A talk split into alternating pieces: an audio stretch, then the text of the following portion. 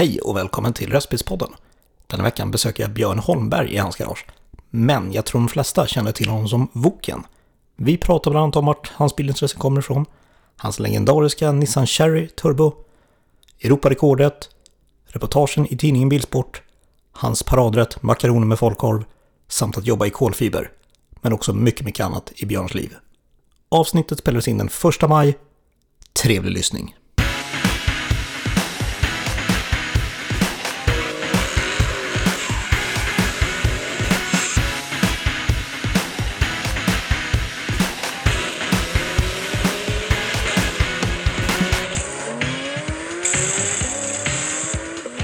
Idag så sitter jag här med en gäst som jag tror åtminstone 5, 6, 7, 8, 9 andra gäster har tipsat om. Nämligen Björn Holmberg, mer känd som Woken. Hallå Björn. Hallå där! Hallå. Hur är läget? Det är ganska bra faktiskt. Ja. Jag har på plastat mycket halva natten. Lite trött. Mm. Men eh, Förstår det. det är ändå första maj. Ja, exakt. Vi kan väl börja någonstans. Woken. Var kommer det ifrån? Det är min första fråga som kommer i huvudet där. Var kommer det ifrån? Det var så här att eh, min Nissan Cherry Turbo som jag köpte i Lucia 2000. Mm. Eh, hade jag först som vinterbil. Bara åkte till jobbet mitt i vintern. Och eh, det var så jätteeffektivt och bra värmepaket i den. Okej. Det var så varmt och skönt i den där så det var ju, man kunde inte ens köra full fläkt hela vägen till jobbet. Mm. För att det blev för varmt i bilen. Ja. Även om det var mitt i vintern. Eh, och då blev man som helt grillad. Kändes det som. Eller, nu ska vi se. Den var från Asien den här bilen. Eh, wokad var det någon som kläckte på jobbet. Blir man inte lite, wokad? Jo, det blir man. Ja, vad kul. Japan, wokad. Men det var ihop kanske. Ja. Så var det ju inte. Okej. Eh, wok kommer från Malaysia. Mm. Malaysierna hatar japanerna. Okej. De är så ärkefiender. Okej. Eh, så att eh, det kan jag berätta mer om senare. Men eh, då kallade vi bilen för Woken. Okej. Och sen blev jag Woken. Ja. Så därifrån. Med Vär- hela- värme, värmepaketet. ja. Med hela motorsverige verkligen. Så blev du Woken. Ja, en stor del i alla fall. Ja. Bra. Ja. Men då fick jag i alla fall svar på min fråga där. jag, jag tänkte jag måste ställa den frågan. Det, det bara är så. Men jag tänkte innan vi sparkar igång allting. Lite snabba fakta om dig och vem du är. Ålder. Ålder? Eh, 46 år gammal. Yrke. Jag är grafiker till yrket. Familj. Mm, ja, jag har min mamma och min syster. Mm. Förutom bilintresset. Eller motorintresset kanske man ska säga. I ditt fall. Ja, jag gillar ju trycksaker och bilder och jag gillar att teckna och måla lite sådär. Mm. Duktig på det. Med andra ord. Jag, jag är ganska så självkritisk. Så Okej. att, eh, men jag, jag får väl ihop det. Ja. Bra där.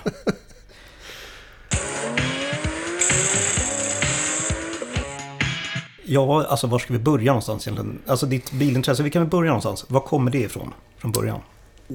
Ja, alltså egentligen var det väl redan från mina föräldrars sida. Okej. Eh, mamma var ju då utbildad bilmekaniker. Mm. Jobbade på Bilprovningen. Som besiktningsingenjör. Okej. Och pappa körde taxi. Eh, fattig sådan, så han lagade bilen själv. Mm. Eh, så att bilintresset kom väl lite grann redan därifrån. Okej. Eh, Men då var det ju mest så att de körde Citroënger så det var mycket rostlagning. Eh, Så att det har man ju fått lite avsmak för kan man säga. Jag förstår. Eh, Men glasfiber ändå Mm. fanns ju även på den tiden Ja. förstås. Sen så egentligen så tyckte jag väl att BMW var bland de bästa bilarna som fanns. Snyggast och bäst. Eh, Så att i början så var det så att vill man ha en snabb BMW då köpte man en typ 535 Mm.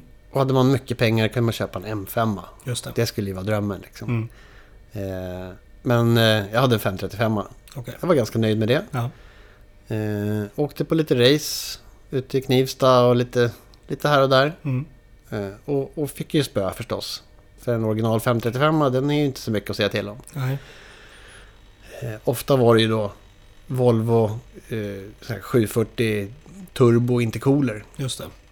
Som bara drog iväg så man Mm. kände att vad fan hände där? Eh, jag är utbildad grafiker. Ja. Eh, jag har utbildning på trycksaker och sånt. Mm. Eh, och kan ingen, jag kunde ingenting om motorer, ingenting om egentligen om bilar. Okej. Eh, och vad en turbo var för någonting, det hade jag överhuvudtaget inte en enda aning om. Nej. Hur det såg ut, vad den gjorde, var den satt. Jag vet, noll koll. Mm. Och sen dök det upp en annons på Satsi. Okej. Eh, Nissan Cherry Turbo, säljes med elfel. Jaha, tänkte jag. Det var en kille som hette Carl Sandler uppe i Uppsala som sålde den.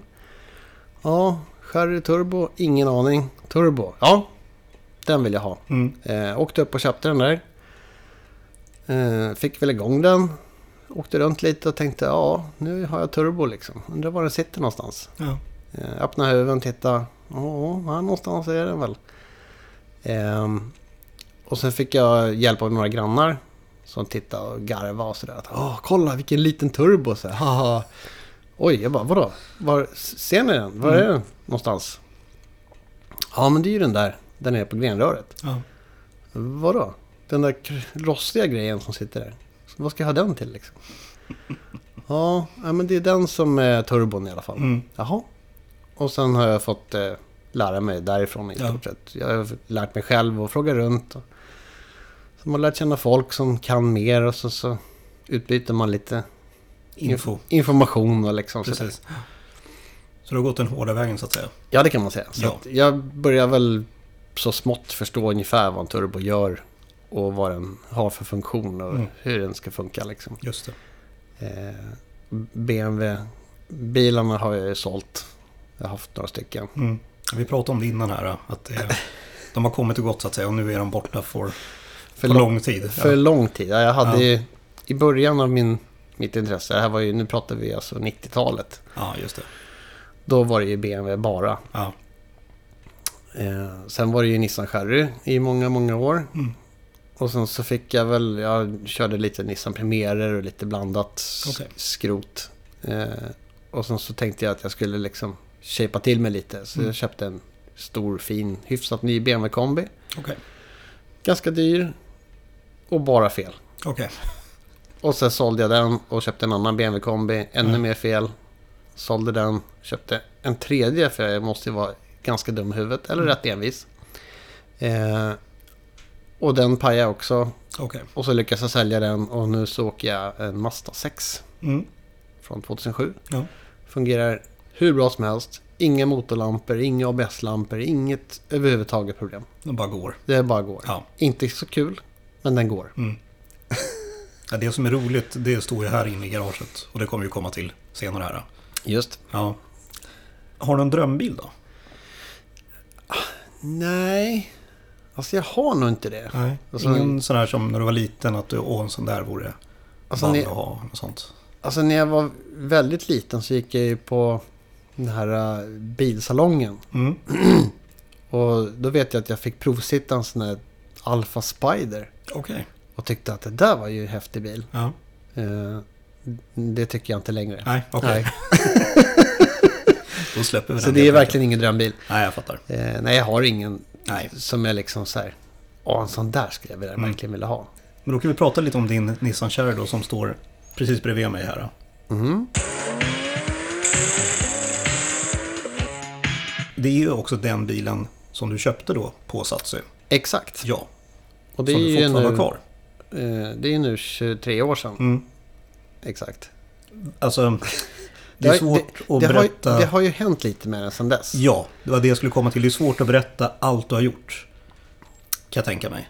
Ja, För det är ju fruktansvärt mycket. det är ju väldigt omfattande. Mm. Det finns ju inte en någonstans eller en skruv eller någonting som jag inte har varit på på. Nej. Eh, Under de här 23 åren såklart. Mm. Eh, Allt är ju, är ju pillat på kan man Ja. säga. Till max verkligen också. Ja, till max. Ja. Så det som är original på den idag som jag tittar på den. Det är ju då taket. Och sen så är det dörrbladen. Bakskärmarna och ratten faktiskt. Okej. Resten är utbytt.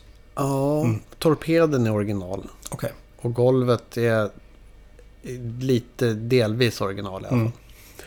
Sen är resten egen, Egen- snickrat av dig liksom. Exakt. Ja. Vad väger bilen? Den väger 1040 kilo. Ja.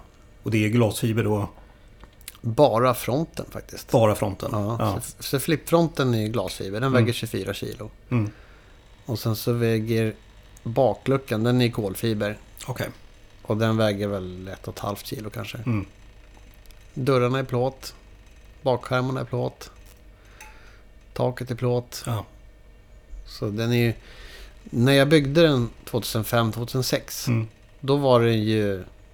Det var ju helt fantastiskt. ja, det förstår jag. Jag hade ju inte sett så mycket bilar då. Eh, Jag hade ju inga preferenser knappt. Nej. Hur det skulle byggas. Så jag fick ju smygkolla lite på några Pro Street-bilar och se hur var de Okej. byggda. Hur, Ja. hur kan jag applicera det här på min Nissan? Mm. Men det är ju svårt med alltså, de som kan sånt här. De håller ju på med amerikanska bilar. Ja. Du sticker ju, du är en katt bland hermelinerna i det fallet liksom.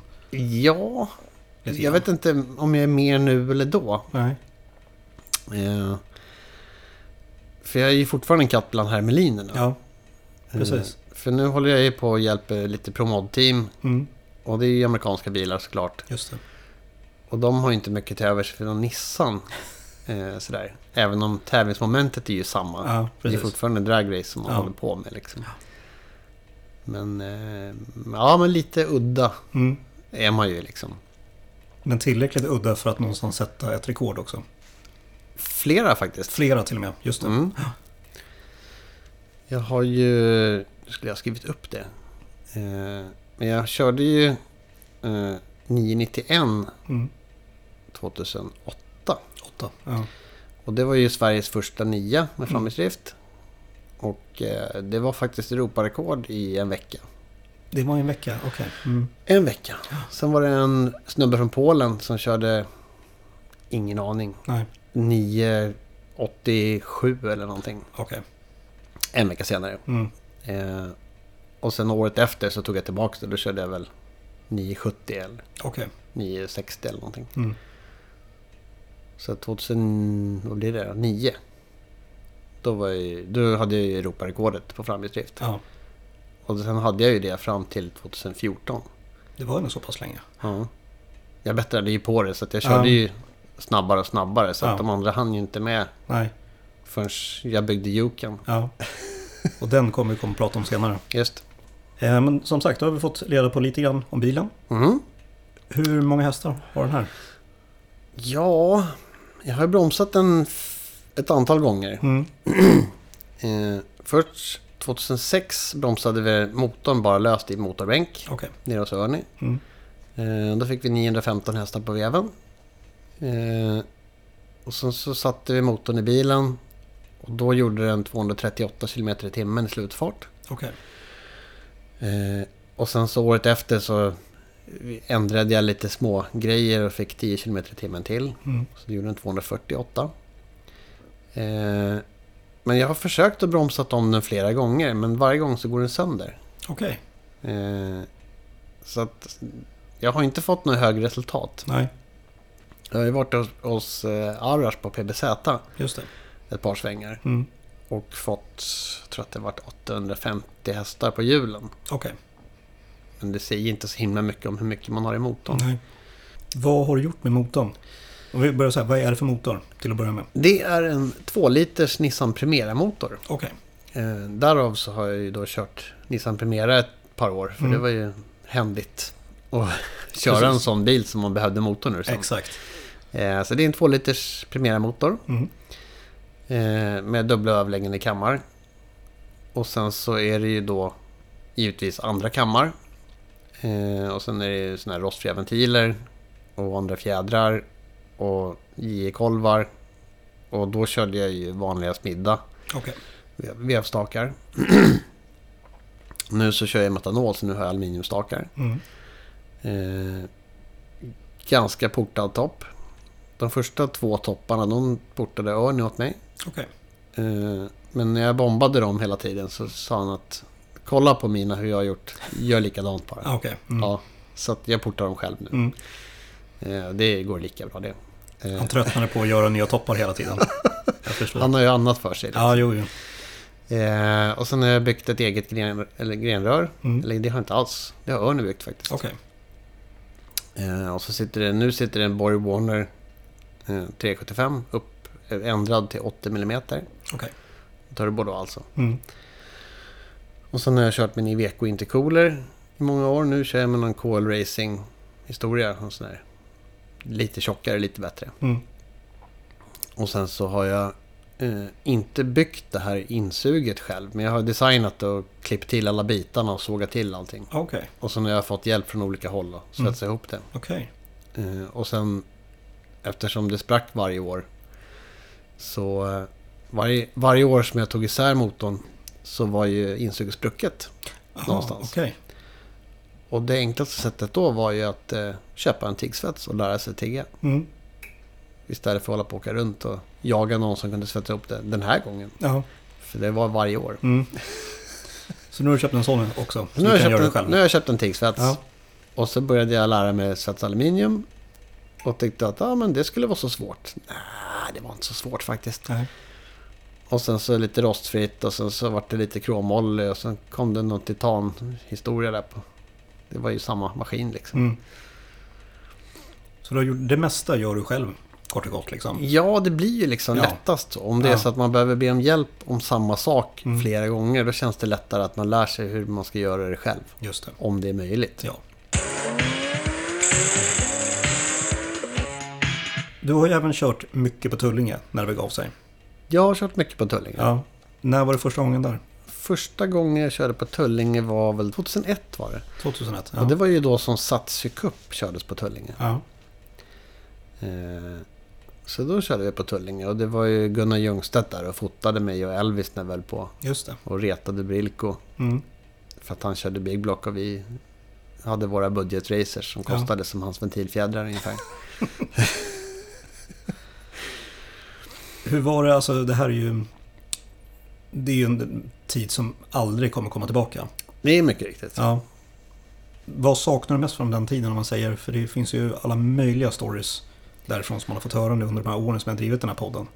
Alltså det var ju... Alltså man kan ju inte komma ifrån att man uppskattar enkelheten. Mm. Eh, på den tiden hade jag ju inte det här garaget där vi sitter just nu. Okej. Först meckade jag på gatan. Ja. hemma i Spånga där jag bor. Och sen så hyrde jag en parkeringsplats i samma garage som min pappa hade sin taxi. Okej. Eh, så där stod jag och renoverade motor och härjade. Mm. Och så stod det så här stora skyltar. att man fick byta tändstift och kanske olja. Ja. Så jag hävdar ju då på att eh, jag vet inte var de sitter någonstans. Nej, Eh, jag letar för jag letar febrilt. Ja. Ja. Men det var ju väldigt enkelt på den tiden. Mm.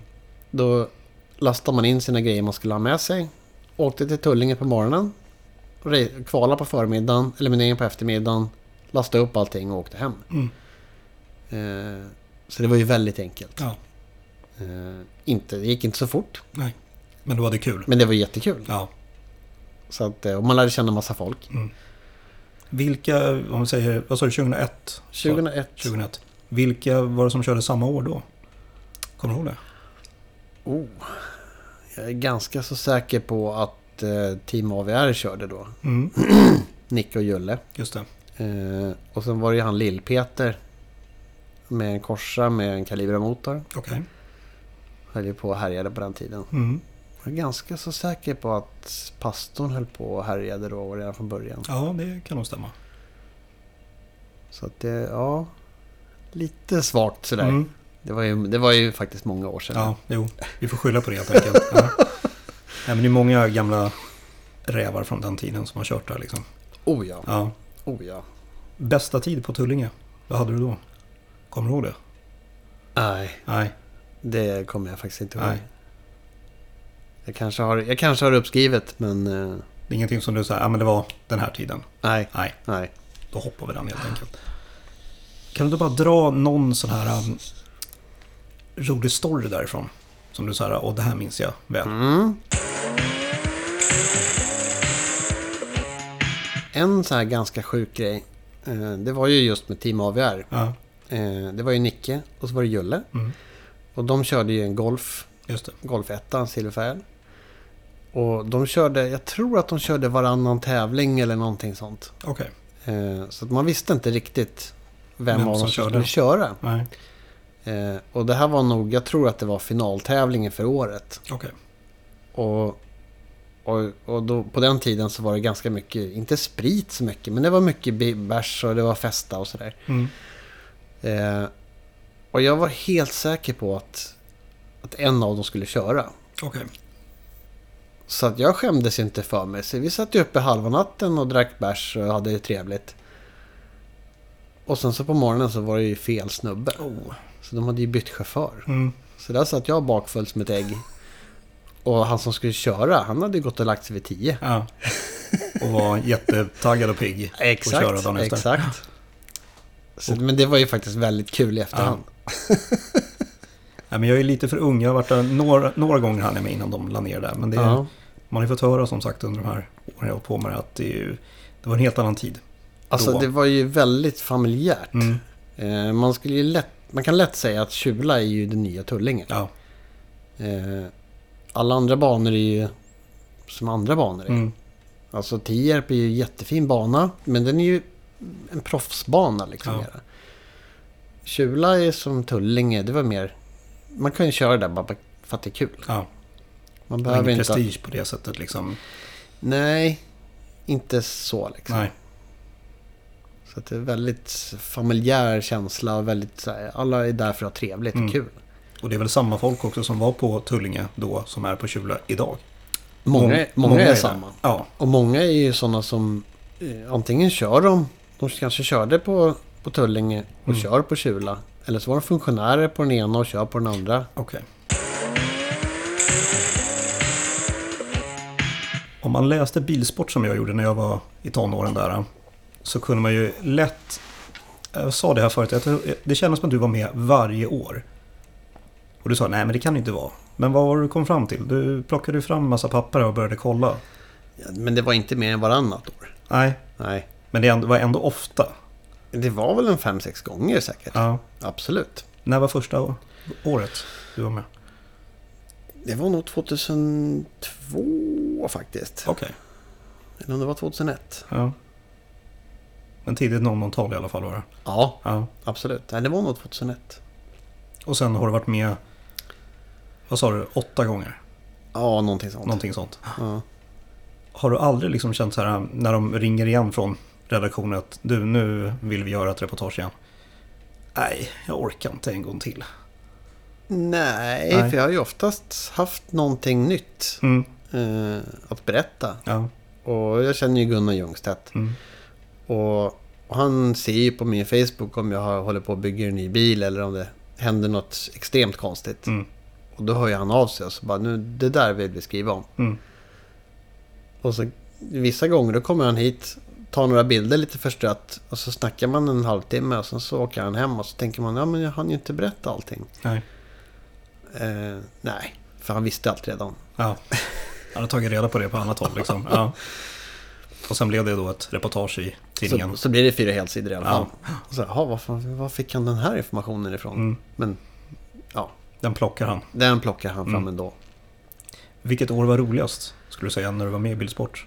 Där du kände att det här var ett jävligt roligt reportage det här året. Alltså när vi gjorde reportaget om Joken, då var Ja. det, ju, det var ju ett riktigt kul reportage. Eh, det var det ju. Mm. När vi gjorde liksom upp eld i någon gammal diskho med en flaska bensin och...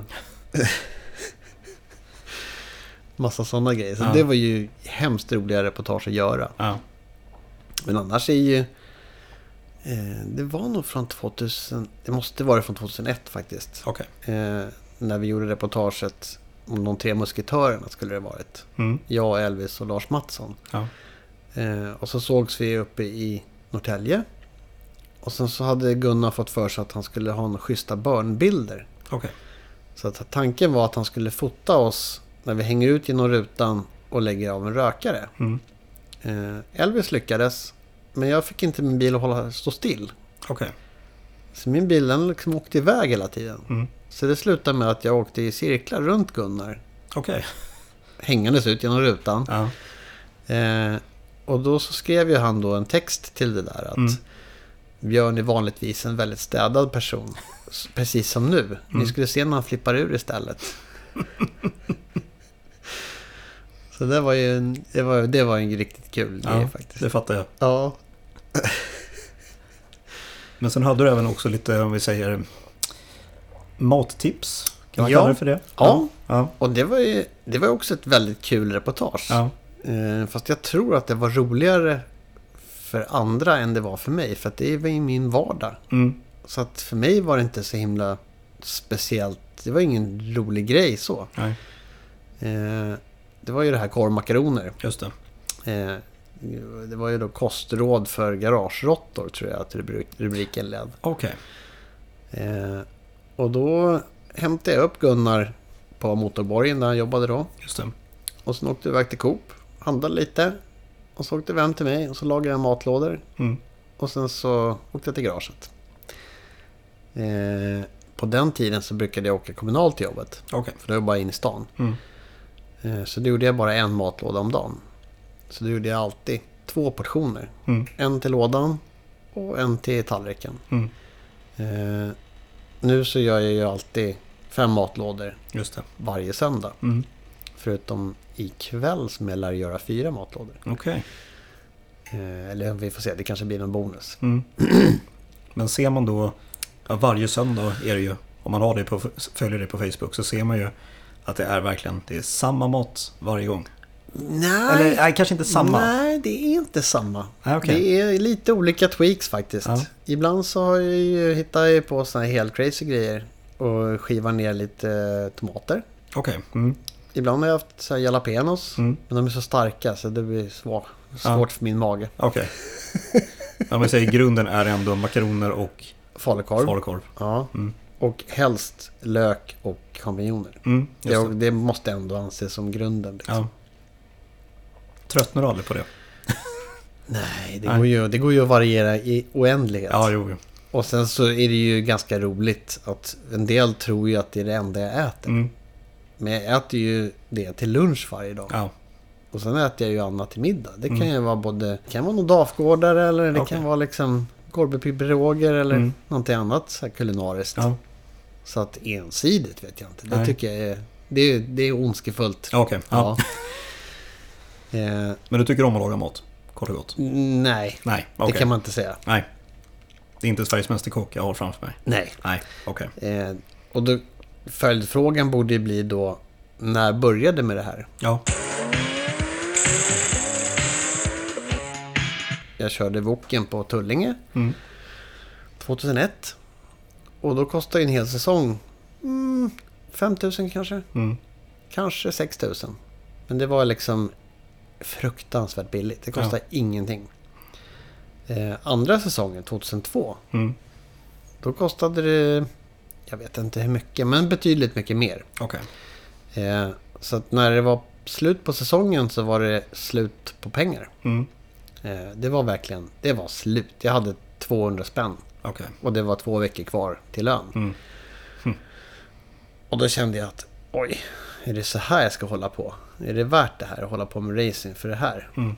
Ja, det var det ju. Mm. Eh, men då kände jag så här, ska jag låna pengar av morsan för att ha pengar till mat? Mm. Alltså det är lite pinsamt. Ja. Jag vill inte riktigt sänka mig till det. Jag vill hellre hålla någon form av fasad att oh, men det går ganska bra. Liksom. Mm. Så att jag åkte iväg till Coop och så bara okej, vad får jag för 200 spänn? Så jag kan ha mat en hel, i två veckor. Mm. Ja, ja, men falukorv det kan man ju leva på. Makaroner, ja det är billigt. Ketchup, nej, skit i det. Mm. Eh, saft kanske, nej, inte det. Jag började, köp, körde saft senare då. Okej. Eh, tills matlagningsreportaget när Gunnar påvisade hur dyrt det var med saft. Då började jag dricka vatten istället. Okej. Eh, nej men så att det vart det liksom. Vad kan jag överleva på länge och billigt? Mm. Så att då körde jag korv och makaroner fram till lön. Ja. Fick lön. Och då kunde man ju tänka så att där vände det väl då. Mm. Men ah, jag kör en månad korv makaroner bara. Så Mm. ska jag se hur mycket jag kan spara ihop till. Ja men det var det ganska bra. Ja. Det var en ganska stor utgift med mat egentligen. Ah, jag kör en månad till och så. Och så rullade det på. Ja. Eh, fram till 2008 kanske. Oj. Och då började jag jobba på Östermalm. Mm. På ett tryckeri där. Eh, Och då försökte jag väl hålla någon form av fasad att jag var en vanlig kille. Ja. Så jag följde med ut och åt lunch för 110 spänn om dagen och Mm. sådär. Och så efter en, ja, två, tre månader så kände jag att äh, det här var ju inte värt. Nej. Nej, jag kör korvmakaronilådor istället. Mm. Och i början så var det sådär att, ja men vadå, korvmakaroner igen? ja, ja, men jag ska, jag ska prova det lite grann. Ja. Och sen har det blivit liksom... Ja, så att jag har ju kört med det ganska länge. Men Mm. jag har inte gjort någon stor sak av det i, i sociala medier först kanske, ja, det är väl tre år sedan eller någonting. Okej. För nu får jag upp på Facebook så här, minnen. Mm. Det här hände för tre år sedan. Ja. Ja, matlådor. Ja, de ser ut precis som nu. Mm. Det är aldrig någon som har frågat, får jag komma på middag hos dig? Eller något sånt liknande. Och då vill jag ha den här rätten liksom. Nej, Nej. nej den är inte efterfrågad. Nej, okej. Nej. Jag har fått eh, flera bud på eh, hjälp Okej. med matlagningshjälp eh, helt Okej, enkelt. ja. För att jag ska få annan mat, jag ska få liksom inte få skörbjugg. Mm. Men eh, nej, skörbjugg får jag inte. Nej. Det är bra det tycker Ja, jag. det är ju- har blivit lite kaos nu för jag brukar köra ägg till middagen. Så. Mm. Och nu har det blivit någon salmonella-kris. så, det. så det är svårt att få tag på ägg nu. Ja, ja. Så det är dags att köpa en höna eller två. det, kan, det kan vara så. Få ha springandes här i garaget här. Ja. Ja.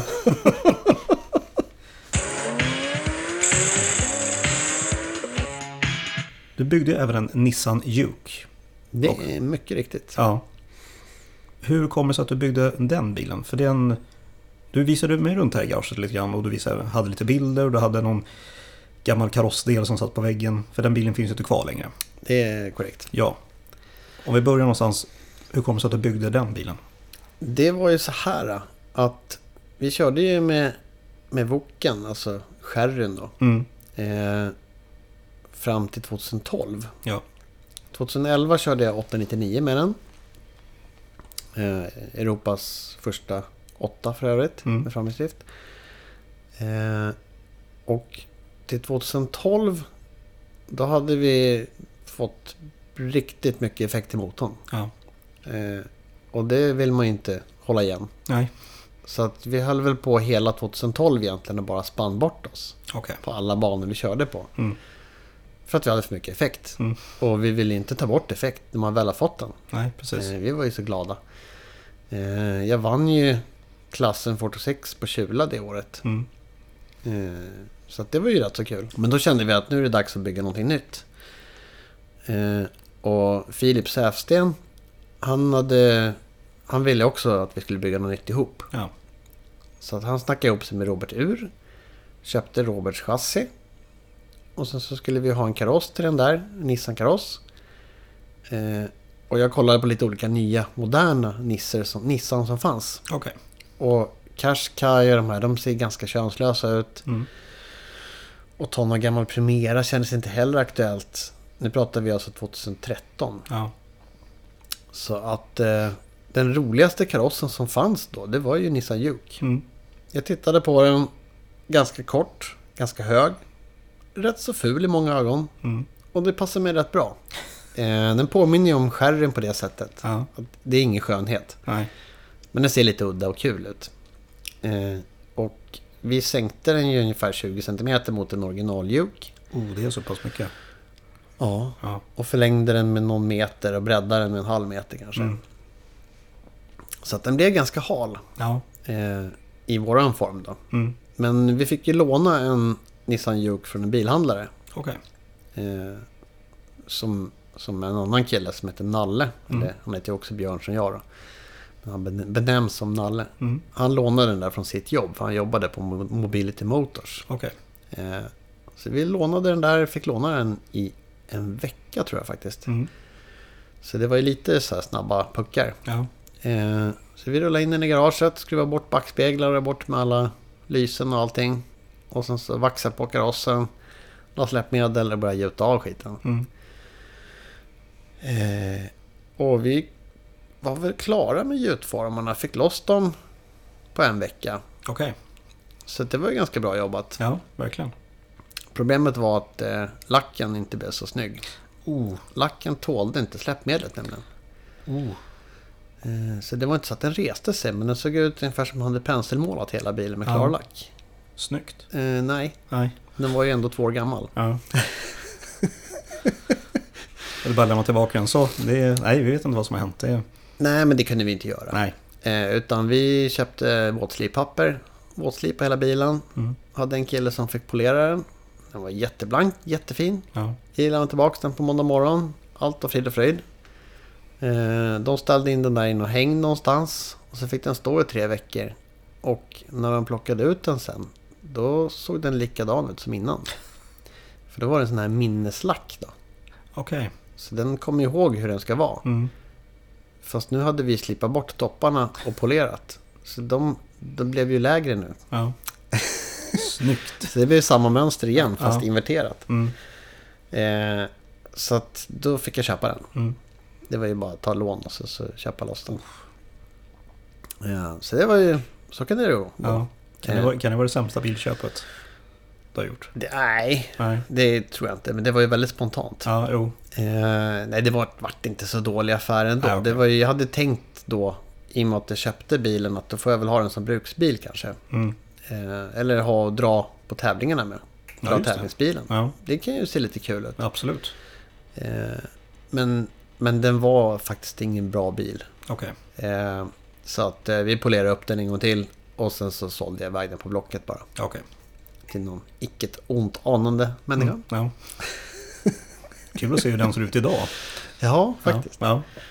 Eh, men jag tror inte det. Han, han fick den till ganska bra pris. Jag gjorde väl 20 000 i back kanske. Den. Ja. Och det var ju vad det hade kostat om jag hade hyrt en bil med full försäkring och gjort samma sak. Mm. Så att det, det känns som att det var en ganska fair deal. ja. Bra. Vad gjorde ni med den bilen sen? Så att säga, som ni, för ni göt ju av då en hel ny kaross till den. Mycket riktigt. Ja. Eh, sen förlängdes karossen och breddades fronten. Och det var ju Filip då som köpte chassit. Han hade även en växellåda. Okej. Eh, han jobbar ju som bilplåtslagare på den tiden. Okej. Och ganska duktig på former och slipning och hur man spacklar och hur man får ihop saker och ting. Mm. Eh, så, att, eh, så han gjorde en, en förlängning av fronten och breddning. Och så göt vi av den en gång till, gjorde nya gjutformar. Och sen så plastade vi ihop det. Sen så tog vi min eh, Nissan-motor från Woken. Just det. Betongfyllde den. Så att vi kunde köra metanol i den. Och aluminiumstakar och alltihopa det där. Mm. Eh, torrsumps eh, oljepump. Eh, ja, diverse grejer. Ja. Ma- Max SU sprut och det var liksom allt Mm. möjligt. Ja. Till den hade vi då provstockslicks. Okej. Eh, alltså 33,5 tum höga, 17 tum breda. Med bäddlockfälgar, weld bäddlockfälgar i. Mm. Fett. Ja, det var Mm. väldigt fett faktiskt. Eh, och sen hade vi provstockkoppling sedan tidigare. Och sen så från kopplingskåpan så hade vi en kardanaxel bak till växellådan. Okej. Växellådan satt nästan i kupén. Mm. Och det var ju en Liberty tryckluftslåda då. Okej. Bak på växellådan hade vi fått en firma som heter Mikroverktyg och tillverka en V-drive. Mm. Två stycken stora kugghjul egentligen. Okej. i ett hus fullt med olja. Och därifrån körde vi en till kardan framåt. In Mhm. i en upp och nervänd Ford 9,5 tums klump. Okej. Den måste ju vara upp och ner för annars går ju bilen extremt fort Ja. åt fel håll. Okej. Mm. Så vi hade en upp och nervänd 9,5 tums klump. Okej. Som vi då satte i en Prisma Banjo. Som vi byggde om. Och så satte vi på så kallade C-knuckles som man har när man ska åka offroad. Okej. Med Mm. Ford 9-tummare. Mm. för att kunna svänga med den överhuvudtaget. Och sen 35 splines axlar. Till de här jättestora hjulen. Så Ja. det var en ganska eh, ska jag säga, sjuk konstruktion egentligen. Ja. Det var lång väg för kraften att gå. Många, mycket kardanaxlar, men de var ju korta. Mm. De var ju sådär. Den kortaste var väl... Ja, kan det vara 6 tum eller någonting. Okej. Så det var ju små snuttar bara. Ja. ja. Men då, hur länge körde ni med den? Två år. Två år vart. Mm. Ja. Och sen Så jag körde 2014 med den. Mm. Eh, några tester. Just. Eh, och då tror jag att oljepumpen gav upp. Okej. Eh, så vi avslutade med att få en vevstak genom blocket. Mm.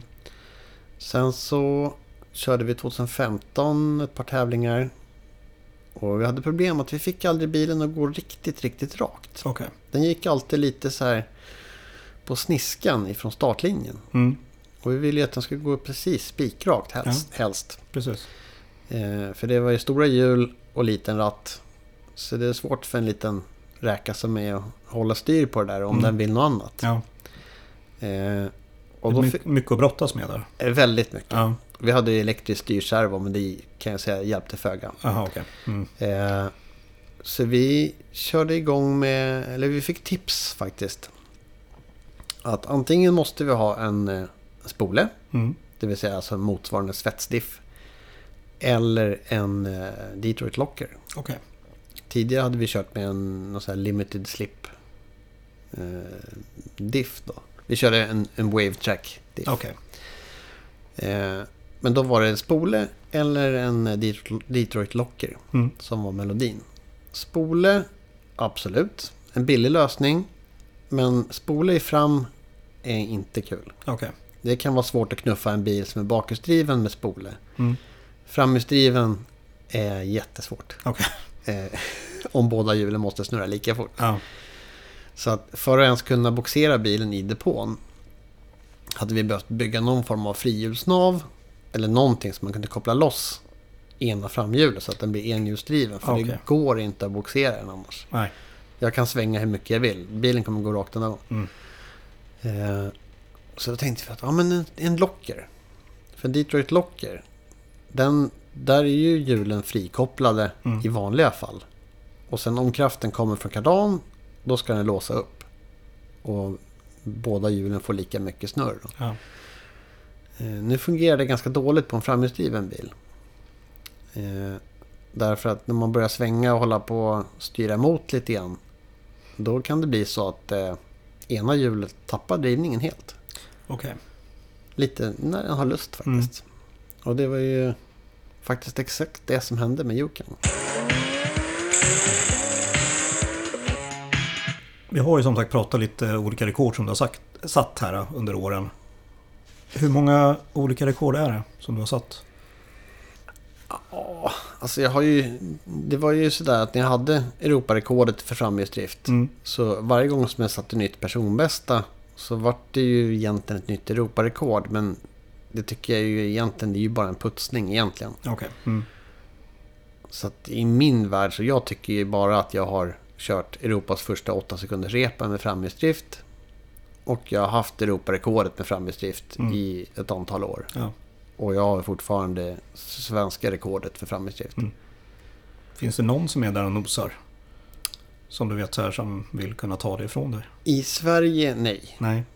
I Europa tror jag att jag ligger på 24 plats. Okej. Eh, de snabbaste nu ligger och kör... Tror att de har kört 8.20 eller någonting. Oj. Ja. Och ja, det var någon ryss till och med som det ryktades om att han hade kört någon sjua. Men det, det Oj. låter Ja. det vara lite osagt faktiskt. Okej. Sa du? 24 plats? Ja. Mm. Mm. Så att jag är ju inte att räkna med i Europamässiga sammanhang så. Men jag var, men jag var, men jag var först. Ja, precis. Du det kan först. ingen ta ifrån mig. Precis. Det ska du ändå ha, så att säga. Det ska du ha. Helt klart. Ja. Om man säger un- under alla de här åren då som du har hållit på. Vad, vad är det? 25 år? Kan det vara det? Nej, jag vet inte om jag anser att jag började någonting med motorsport Mm. innan jag köpte Woken faktiskt. Okej. Så att det är nog 23 år egentligen. 23 år. Ja. Vad skulle du säga är den... Så nästan 25 då, alltså med då. Mellan 20, 25, 23. Bra. ja. Ja. Har du någon, alltså, hittat någon idol eller förebild som liksom så här, ja, den här personen ser jag upp till eller ja, vad som helst egentligen? Du har ändå sprungit på en och annan. Man springer på ganska mycket folk Ja. faktiskt. Eh, och jag, jag har tittat på den liksom. Jag har ju fått frågorna innan så Mm. jag har ju fått lite tid att förbereda liksom Ja. mig på. Eh, det är svårt det här att se liksom vad man har för några förebilder. Men, Mm.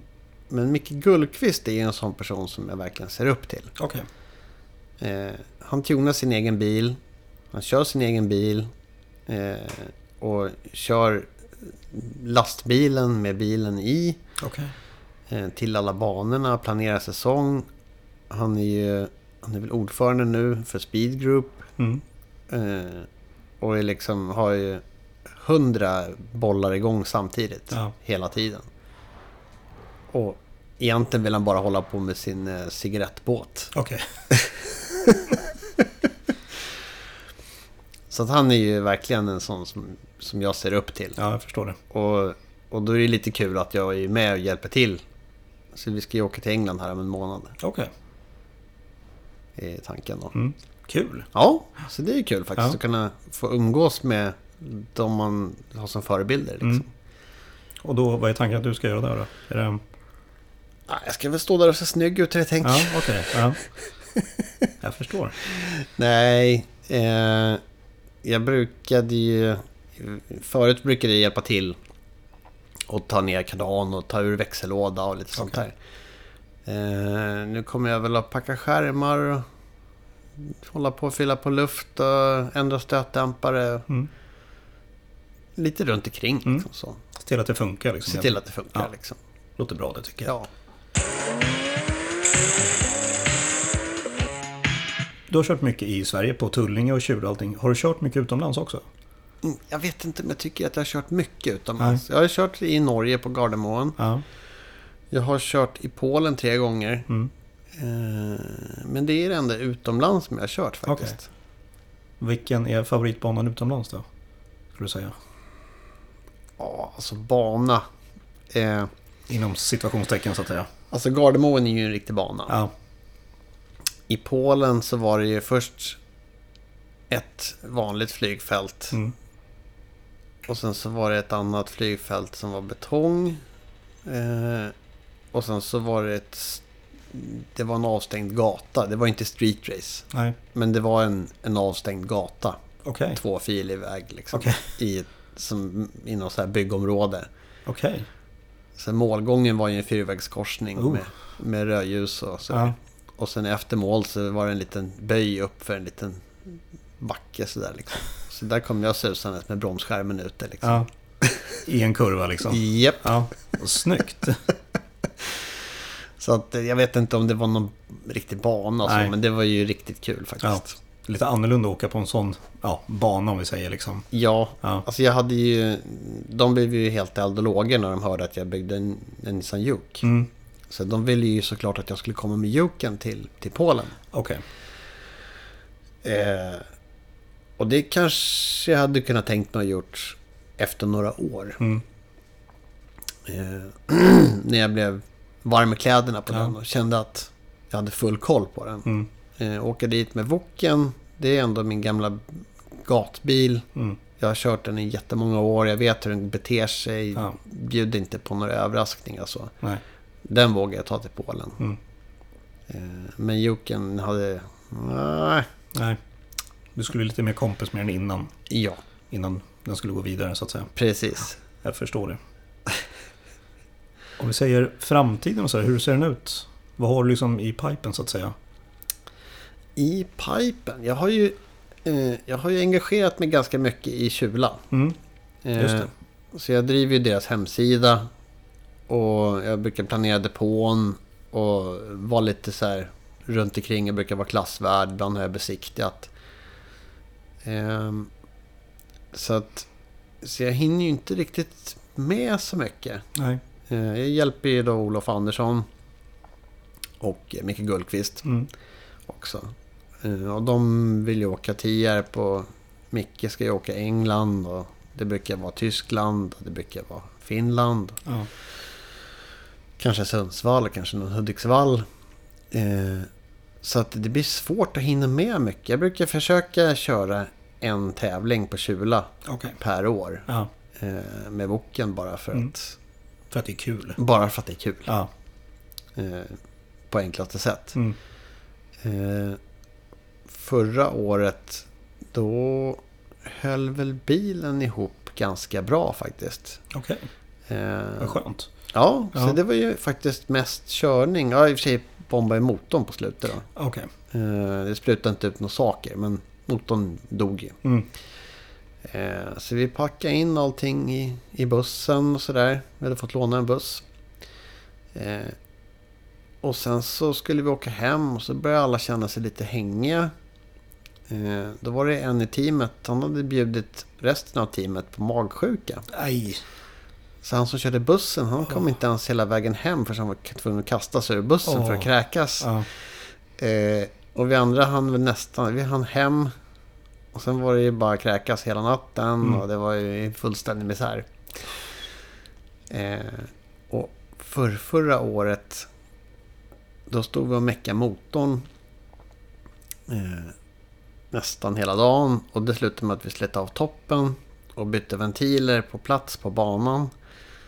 Eh, och så det var ju, det vart inga rekordtider den gången heller. Nej, Eh, men då, har vi då gör vi det ju bara för att det är kul. Liksom. Ja. Det är inte tanken att ni ska sätta något rekord eller Nej, Nej. eller att vinna klassen Nej. eller sådär. Nej. nöjeskörning. Bara enkelt. ren ja. nöjeskörning. Ja, jag för- förstår. Ett, ett något sjukt nöje dock. Ja. Ett jävligt kul nöje. Mycket kul. Ja. Mycket kul.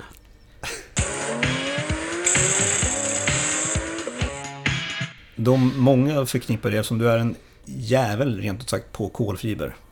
Och jobbar Ja. med det. Ja, det ser ut som det. Det är det är fantastiskt vad kamerorna gör nu för tiden. Mm. De kan få det att se så bra ut Ja. om man tar det i rätt vinkel. Precis. När börjar du liksom göra kolfiberdetaljer och eh, karossdel till andra personer? För du, nu när jag kom hit idag här, så satt ju Niklas Lövgren, Lövan, som Ja. var med i eh, avsnitt nummer 72 tror jag det är. Mm. Till Minasatsu. Och skulle hämta, vad var han hade? Han hade, hade gjort, eh, draperat fyra stycken skärmkanter. Okej, vad är det va? Ja. Så det var inte avgjutet. Nej. Men du gör ju ändå jävligt mycket avgjutningar också. Ja, helst. Ja. Avgjutningar är mycket, alltså det är mycket roligare. ja. För bara vid sidan om er så står det ju en form till en bagagelucka. Japp, det är en skiva 55. Just det. Och sen är det till två dörrar. Två, Två, två stycken dörrar dörrar. till skiva 55. Ja, Och sen på det andra bordet alltså ligger det en kofångare till skiva 55. just det. Och sen så har jag en diffuser Mm. till en snubbe som heter Stian som kommer från Norge. Okej. De ska till en eh, Ford Mustang. Ja, Men den är bara draperad så det är okej. in, inte... Ja, det är klart att det är, det är riktig golvfiber Mm. men det är ändå inte riktigt... Det är ingen avgjutning så på det sättet. Ja, jag hade ju gjort glasfibergrejer till mig själv lite tidigare. Okej. Eh, och sen så var det ju när jag skulle hjälpa Olof Andersson 2018. Okej. Eh, så han hade ju köpt eh, en Cheva 57 Mm. orange. Eh, som var, den var väl lite för tung. Den vägde, jag tror att den vägde 1224. Okej. Och då fick en promodbil väga 1204. Mhm. Så den vägde 20 kilo för mycket. Ja. Eh, och då tänkte Olof att eh, men då gjuter vi kolfiberdörrar. För det var glasfiberdörrar på den. Okej. Eh, absolut tänkte jag. Eh, så jag gjorde gjutformar på hans originaldörrar. Och sen så fick vi läsa på lite båda två. Hur det egentligen gick till att göra kolfiber. Mm. Eh, Micke Gullqvist han menar ju på att det där var ju inga problem. Gjuta kolfiber det, det är lätt. Okej. Så att eh, ja, då fick man lite så här självförtroende. Jag tänkte att det ska ju vara lätt. Mm. Då, då är det klart vi ska göra det. Eh, Det var ju förhållandevis lätt ändå. Ja. Eh, Så att eh, då gjorde vi de här två dörrarna till honom. Jag tror att de landade på fem och ett halvt kilo stycken ungefär. Oj. Ja. Och jag tror att de glasfiberdörrarna vägde 8-9 kilo någonting. Mm. Så det var ganska mycket lättare Ja, om de inte vägde ännu mer. Ja. Och de blev ju helt stumma. Det var ju helt fantastiskt. Mm. Det var sådär shit. Och hur lätt och starkt kan det bli liksom? Eh, och sen så året efter så fick han inte ut bromsskärmarna på Gardermoen. Okej. Eh, så då åkte han in i däckstraven i slutet på banan. Mm. Och fronten blev ju bara massakrerad. Ja. Eh, så då fick vi låna en front från en snubbe som kallas för Myggan. Eh, så då gjorde jag ljudformar från den. Och sen så göt vi en helfront Okej. till den här skeva 57an Ja. i kolfiber då. Eh, Jag tror att den landade på 16 kilo med träd då. Ja. Det kallas för träd, det här är stålställningen som man har inuti. Okej. Eh, och jag har för mig att hans gamla glasfiberfront vägde 20 21 kilo kanske. Oj. Så det var ju en... Det blev ju väldigt bra. Ja, verkligen. Eh, sen dessvärre så fick ju Mats Brag bygga om allting framför torpeden egentligen. Okej. Allt blev krokigt och Mm. vint eh, Efter den smällen så att säga. efter den smällen. Ja. Eh, men, eh, men det är en annan historia Mm. liksom. Men rent kolfibermässigt så det var ju, det var ju så vi började. Ja. Eller så jag fick inblicken och börja med kolfiber egentligen. Mm.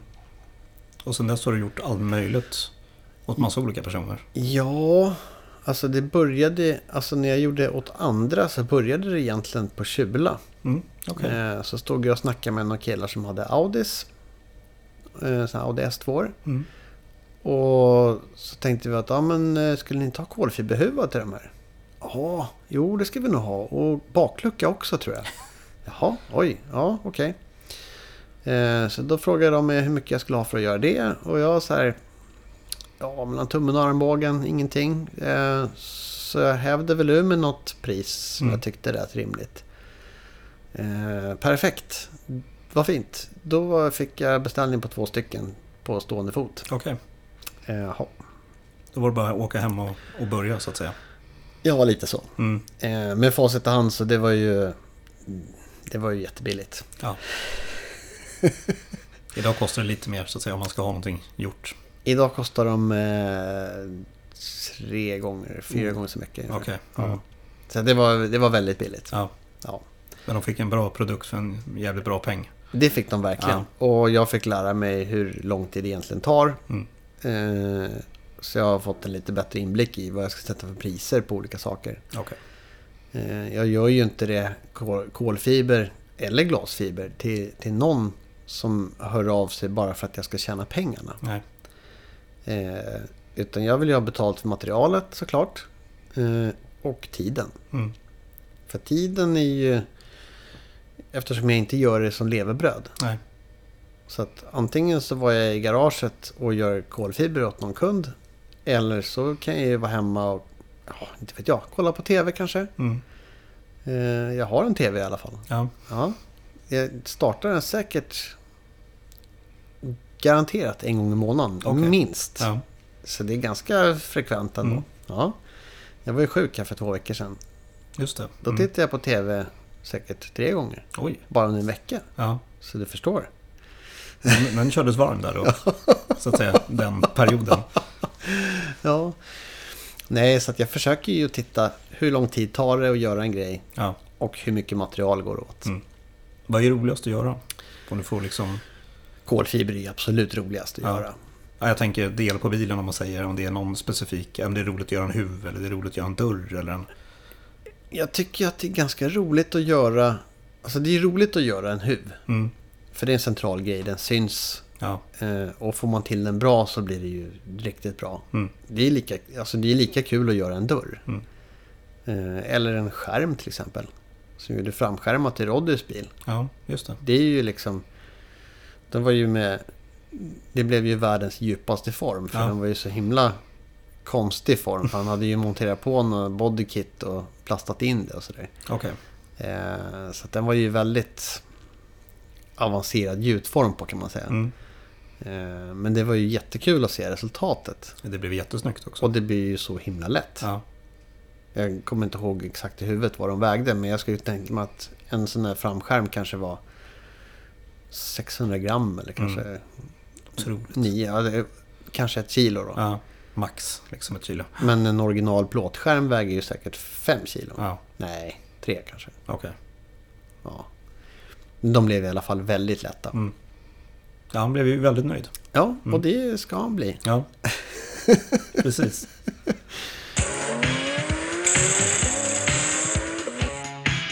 Hej! Marcus här från Racebiz-podden. Ledsen om jag stör mitt i avsnittet. Men jag vill egentligen bara påminna dig om att du har inte missat att Racebiz-podden finns både på Instagram och på Facebook också. Gå med också så får du de senaste nyheterna.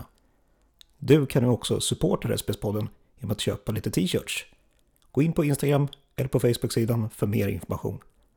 Tack för din tid. Om man säger tre tips till en som vill göra något i kolfiber själv då. Mm. Om man säger att jag ska stå där hemma själv och eh, göra någonting. I köket. Baka i ordning någonting. Ja, precis. Det är ju det som är så trevligt med kolfiber. Mm. Och ja, fiberna i sig är ju trevliga för att de inte sticks någonting. Just det. Glasfiber har ju en förmåga att du får eh, glasfiber i huden. Mm. Och sen så kliar det som något tårgasliknande eller någonting. Okej. Kolfiber det är ju precis som bomullstyg liksom. Mm. Jättefin yta, inget sticks, ingen kli, ingenting. Eh, polyester som man har till glasfiber. Mm. Det har ju en, eh, ska vi säga, ganska kraftig mm, doft av styren då. Ja. Eh, som inte ens är något rusmedel. Det är ju bara, man blir bara dum i huvudet av det. Mm. Eh, det luktar fan rent ut Ja. sagt. Eh, Jag gissar att du står med mask då. då har man mask. Ja. Ja.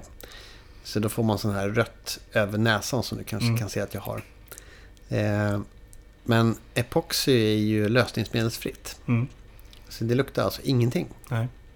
En svag doft är det när man blandar det precis. Okej. Och vissa härdare har mer doft än annan. Men i regel är det, luktar det ingenting. Så det går ju alltså att göra hemma i köket. Okej. Eh, Så det är ju framförallt det är ju jättetrevligt att jobba med. Så Mm. Man kan stå och pilla och det är inte så kladdigt. Okej. Eh, polyester är ju starkt lösningsmedel Mm. i då. Så att det löser ju upp handskar och allting och det är kladdigt. Alltså riktigt kladdigt. Mm. Eh, det är ju som riktigt lim. Mm. Medan epoxin, den är som... Ja, den är som gammal jordgubbskräm eller någonting. Mm. Alltså det, får man det på handskarna så kan man torka av handskarna med papper Ja. och jobba vidare. Det blir inte kladdigt på det sättet. Nej.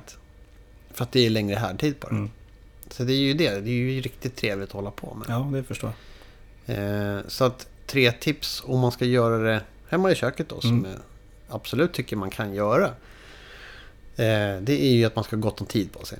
Okej. Man ska inte stressa fram ett Nej, resultat av det liksom. och det, och det behövs inte. Nej. Därför att man har gott om tid på sig. Mm. Eh, om man säger att den normala epoxen som man kan köpa i butik här i Sverige. Då är det i alla fall, jag tror att det är 30 minuter potlife på den. Okej. Det betyder alltså att man har 30 minuter på sig från att man har blandat det. Mm. Tills att man ska ha fått på det på kolfibret. Okej. Eh, sen börjar det bli lite så här geléaktigt och det Mm. kan inte riktigt väta ut fibrerna rätt. Okej. Eh, men det hinner man ganska bra. Mm. Eh, om man inte ska göra en stor, en hel flip- flippfront. Mm. Där kan man inte få på den på 30 minuter. Nej, Eh, det går bara inte. då får man bli mindre volym liksom. Ja, eller så får man välja en annan epoxy. Ja, eller det. Jag har ju en som har 90 minuter på mig Okej.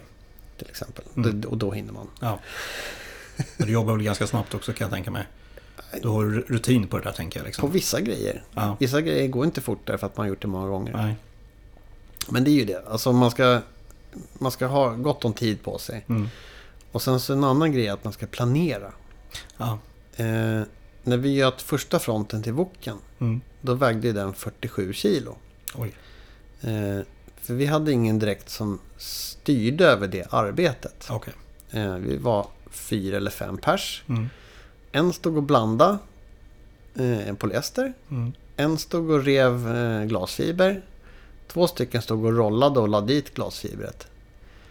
Eh, och ingen var direkt chef över, eller ingen bestämde över hur det skulle gå till. Okej. Vi hade ingen direkt plan för det. Mm. Så att när någon hade lagt dit tre lager så bara, ja men jag vill också lägga lite. Ja, absolut. Det kan inte vara någon fara. Ja, jag vill också prova att lägga lite. Ja, vad kul. Så det vart ju jättemånga lager. Mm. Det var väldigt tjockt. Mycket tjockt. Ja. Så att man ska ju alltså... Eh, jag gör ju likadant nu med glasfiber som med kolfiber. Att Mm. jag klipper ju ut, eller river ut om det är glasfiber, de bitarna som jag ska ha på. Mm. Lägger upp dem så att jag har dem till hands. Att det här, de här bitarna med fiber ska i formen. Mm. Och sen så räknar jag ut hur, exakt hur mycket eh, epoxy jag ska ha. Blandar så mycket epoxy, lägger dit så jag ser att men nu är kolfibret slut. Nu är jag klar. Ja. Och sen även klipper till peel ply, klipper till alla sakerna innan så att man är, liksom har förberedelse för Mm. allting. Inte för att det ska gå så fort som möjligt att lägga på utan därför att annars är det lätt att glömma någon grej. Okej. Mm. När man står där och håller på. Att Ja. mitt i det. Så, ja just det, ska vi inte ha, ska vi inte ha peel ply nu? Jo, Mm. det ska vi ha. Och så ska man klippa till det on the fly. När allt är kladdigt. Ja. Och, ja, nej, det är bättre att liksom prova ut allting. Om Och man så- har, om man har, på, man liksom, har tid på sig. Liksom. Ja. Eh, och den tredje grejen egentligen bara själva epoxin Mm. som sådan. Alltså själva resinet som det kallas. Okej. Eh, det är ju att det är jätteviktigt att man dels blandar det rätt och att man rör runt det rätt. Mm. Eh, polyester, den har ju såna här... eh, Det här kommer ju till alltså molekär, molekylär nivå. Liksom. Mm. Men, men om man säger förenklat så säger jag alltså eh, härdaren i polyester, den behöver bara komma i närheten av alla molekylerna. Okej. Så funkar det ändå. Det kommer härda ut perfekt ändå. Ja. Epoxin, den måste varje sån här härdarmolekyl komma, ifra, komma i kontakt med varje epoxymolekyl. Okej. Alltså varje molekyl måste komma i kontakt med varje molekyl. Mm. För annars så kommer den aldrig att härda. Det räcker inte att den är i närheten. Nej. Och då kommer man få så mjuka fläckar där det inte blir ut- uthärdat. Okej. Och de kommer inte härda ut efter två dagar eller efter en vecka. Den kanske torkar efter en månad. Mm. Men det kommer inte härda. Okej. Det är skillnad. Torka och härda är olika saker. Mm. Så härda kommer den aldrig att göra bara för att härdaren var i närheten. Den måste vara ihop liksom. Ja. Och sen så då blandningsförhållandet. Just det. Det är ingen idé att man häller upp en burk med, med epoxy och sen så höftar lite med härdare så här, i med en slatt där och så drar runt lite med skyffel och så kör vi. Mm. Nej. Eh, Det måste vägas på grammet. Ja. Kanske, alltså om man blandar ett kilo så kan det väl vara fem grams skillnad men det måste vara exakt. Mm. Och det finns billiga vågar att köpa. Inte på Biltema dock. Men det finns att köpa ganska billiga vågar för typ 150 spänn. Okej. Ja. Så får man en som väger på tio, tiondels grammet i alla fall. Mm. Bra. Mm. Så då har ni hört det ni, som vill hålla på med och jobba i kolfiber. Mm. Ja. Att ha tid Mm. och vara noggrann. Bra, tycker jag. Jag har någonting jag kallar för fyra snabba. Mm. Motljud eller stereoljud? Motorljud alla dagar i veckan. Kolfiber eller glasfiber? Det är en jättebra fråga. Det är nästan den bästa frågan av alla. Är det så? Ja. Kolfiber är ju absolut att föredra för det visuella och för att få någonting riktigt lätt. Mm. Alltså det blir så lätt så att man inte ens kan förstå i huvudet hur lätt det är. Ja. Och glasfiber, jag gillar ju glasfiber. Eh, inte för att det luktar, för det är ju en nackdel. Mm. Men jag gillar ju glasfiber därför att det är så snabbt. Det Mm. går väldigt fort att jobba med glasfiber. Mm. Kolfiber, då ska man lägga kolfibret, man dit med epoxy. Man ska i med peel ply, man kanske ska ha en eh, releasefilm och en bleeder. Och så kanske man ska ha en vakuumbag. Helst, helst ska den vara tät också. Det Mm. är en bra grej. Och så måste man ha vakuumpump. Och får man inte bagen tät så behöver man ha någon timer eller någonting. Så att vakuumpumpen kan gå i cykler. Om man inte har en, en eh, sån här torr vakuumpump. Okej. Men de är inte så hög kapacitet på. Mm. Så att är det lite läckage så är det inte ens säkert att du får något vakuum överhuvudtaget. Ja, okej. Men den kan stå på hela tiden. Mm. Min pump är med vätska i. Okej. Eh, Och den får inte stå på mot en läckande bag. Mm. Så då har jag till den så att den kan köra fem sekunder, vara tyst en minut. Köra Okej. fem sekunder. Så att läcker bagen lite grann så kommer man undan med den. Mm. Så det var ett ganska långt svar Ja. på, en, på, en, på en enkel fråga. Men kolfiber, kort och gott. Ja, Ja, faktiskt. ja. Kolfiber är ju, det är ju the shit. Ja. Mecka eller köra? Jag har ju haft förmånen att få uppleva båda sidorna. Mm. Eh, jag kunde ju inte tänka mig någonting annat än att köra förut. Eh, för det är ju lite grann anledningen till varför jag har byggt Woken och varför jag byggde Joken också. Just det. Var att jag gillar ju att köra. Mm. Men jag hade ju ganska lite pengar. Eh, och det enklaste sättet att få köra något häftigare, det var att bygga något häftigare. Mm. Eh, så att jag har ju haft liksom meckandet som en... Målet har ju varit att köra hela tiden. Just det. Nu är jag inte riktigt lika säker. Därför att det är lika kul faktiskt att vara med i team. Mm. Eh, Stå på banan. Kanske inte liksom stå längst upp i uppliningen kanske och stå och titta på när de andra kör. Men när man är med i ett team som jag är med, med Micke och Olof. Mm. Att man är framme på plattan, man hjälper till, kanske dirigerar fram till startlinjen. Man är ju med i själva rundan, precis som den som kör. Ja. Eh, och det är faktiskt... Jag var inte beredd på det, men det är faktiskt precis lika kul. Mm. Så 50-50 där då? Ja, jag skulle säga det Ja. faktiskt. Det är, inte, det är verkligen inte självklart. Nej. Hänga i garaget eller hänga i depån? Hänga i depån Depån. alla dagar i veckan. Ja, Jag är ju i garaget för att kunna komma till depån egentligen. just det. Bra Så där, det är, ganska, det är en ganska enkel. Ja, jag fattar det.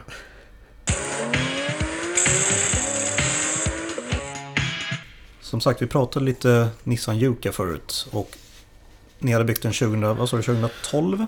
Nej.